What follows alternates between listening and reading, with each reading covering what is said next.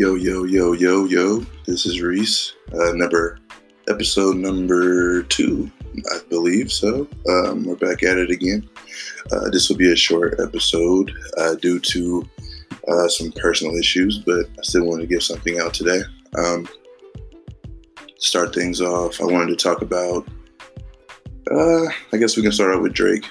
Um, I posed a question on whether or not Drake will still be on top at the end of this decade, the way he was this past decade. Um, so let's dive into Drake. Um, Drake obviously has plenty of hits. He has plenty of Grammy nominations. He has plenty of dope features. I mean, the, the collabs, you know, the OVO clothing line. I mean, he has everything, and he's the most popular rapper he's probably the most popular rapper that there ever has been, honestly. Um, I mean, as far as having a global impact musically, like he definitely has that. And I think that he can pull in a array of artists of audiences that can, you know, enjoy his music. Um, I will say that as far as like rapper wise, I don't know if you could could you say he's the best rapper alive? I'm not for sure. Um, I think he could go down as the best hit maker alive as far as hits, as far as making a good song. I think that he probably is the best to ever do it as far as that. Um, his influence is definitely going to be followed in these next few generations here and there. So, you know, that's something to think about. Um, it's just it's it's it's interesting because the three-headed monster is Kendrick, J. Cole, and Drake. And everyone else kind of falls into, you know, their own little category, whether they're, you know, the GOAT status, the already established artists such as like Wayne and Eminem and Jay-Z. And there's like a second tier where there's Future, there's Big Sean, there's Young Thug, you know, there's that second tier. So, what would it take for Drake to be dethroned as the most popular rapper or hip hop artist or artist in general? but um, I think it will take someone who can almost take his formula and maybe if it's even possible to do it better than he did or he or how he does it. Um, it would take. I think it would have to be someone younger that just continues to make that stride and make that impact in the hip hop world.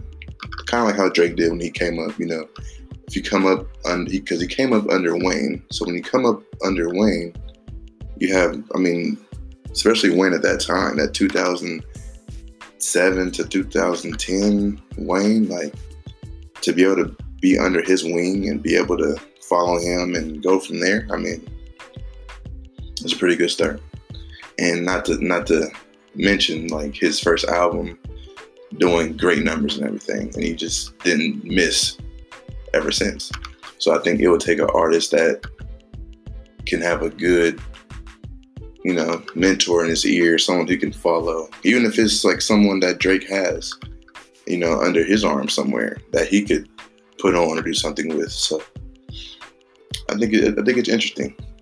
I mean, Drake will be what about 40 years old by the time 2030 comes. So I don't see him still being at the level that he's at right now. Because at this point, he can say blah blah blah blah blah. I'm Drake for 20 for five minutes on an instrumental and it's going to hit. It's not going to matter. It's going to hit. Um, so it's interesting to think about that. I do think that um, Kendrick is the best rapper right now as far as like lyrics and shit. I think he's probably the best.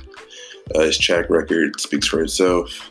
I mean, he don't miss either, and he and he's talking about something. You know, there's rappers who can have a hard beat and have nothing to talk about lyrically. And there's rappers who can you know, talk that shit, but don't have the right production, the right beat. So it's weird.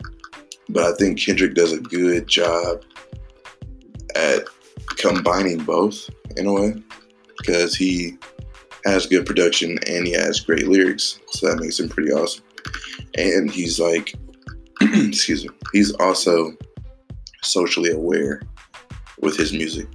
So it makes it even better because you're not just listening to, oh, I'm gonna fuck this bitch tonight. You know, I'm a, I got a hundred grand on the chain, blah, blah, blah, blah.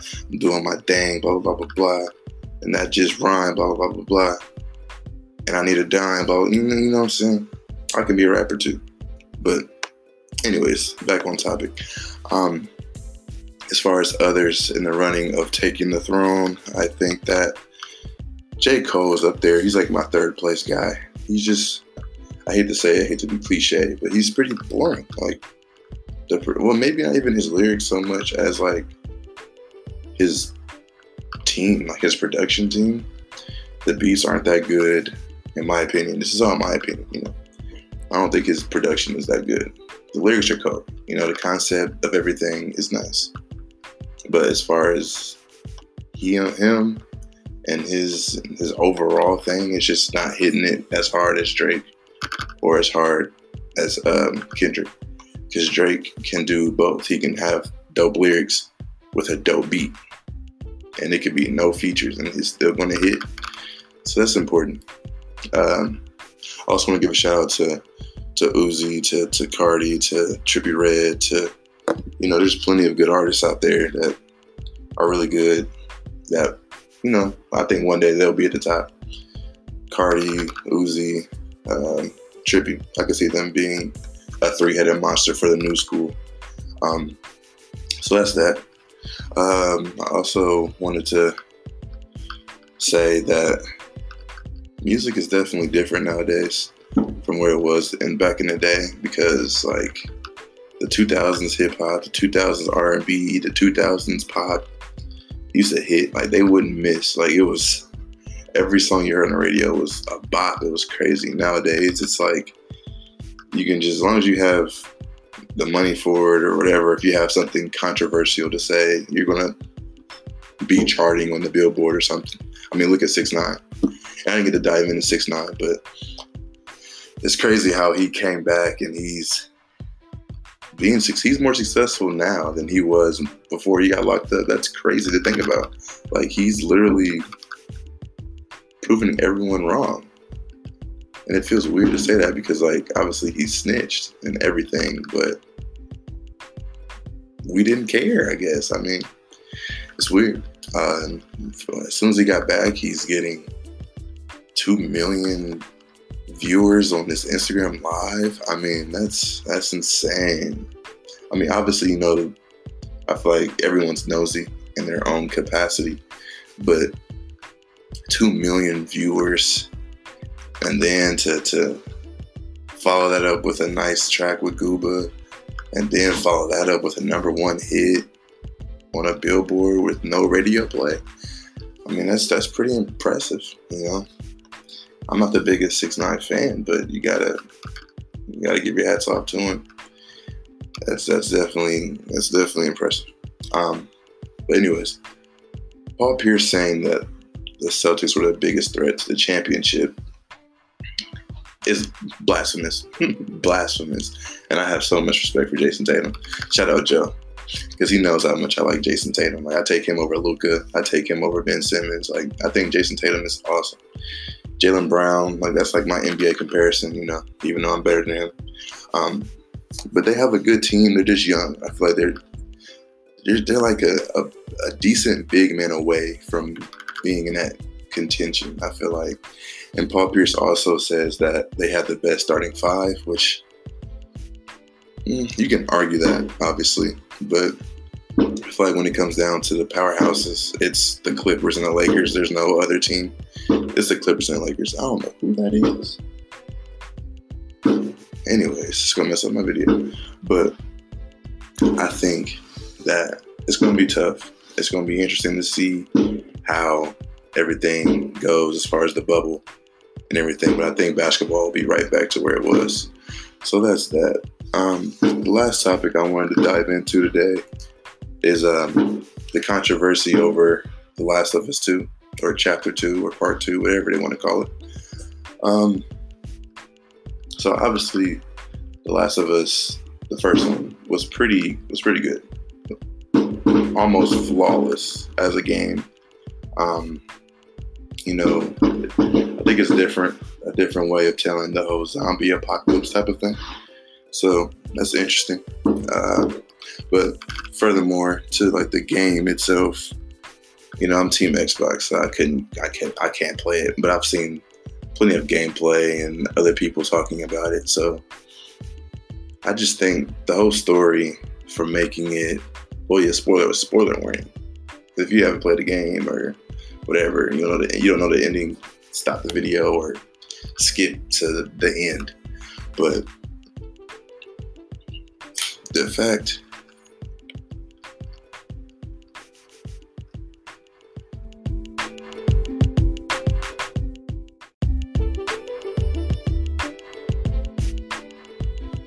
But the fact that they have, you know, this new antagonist, Abby, come through and kill Joel within the first hour of the game, I think that's it's it's bullshit.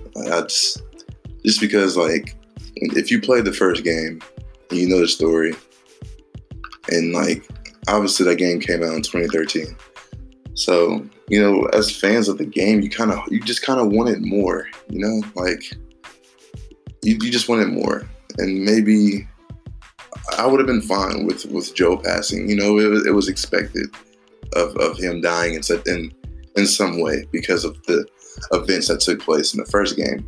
But I do think that he deserved more. You know, getting brutally killed by a 600 pound all muscle girl in a zombie apocalypse with a golf club. Like, come on, man. Did, did he deserve? He didn't deserve that. You know he didn't deserve that. Like, come on, man. Come on, come on, Naughty Dog. Like, what was y'all? What was y'all? What was y'all playing? Like, I just think it was weird, and and it might turn out to still be a good game. I mean, obviously, like websites and blogs like IGN and everything else have called it a masterpiece. And gameplay wise, I mean, it looks like that it is pretty dope. I won't lie, it looks pretty dope. But games like that are more like story driven, I feel like. So to have the main character die in such a way or in such a fashion that he did, it kind of makes you just, it's like a slap in the face.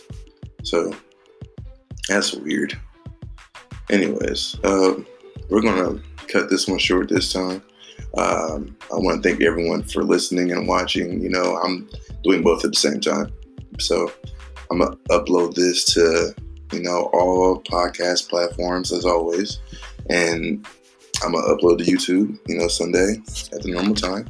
So that'll be that. Um, but before I go, I also want to give a shout out to everyone that subscribes, everyone that listens to these and watches these and I want to give a shout out to everyone who's dealing with anything, anyone who is looking for inspiration. I mean, you know, anything.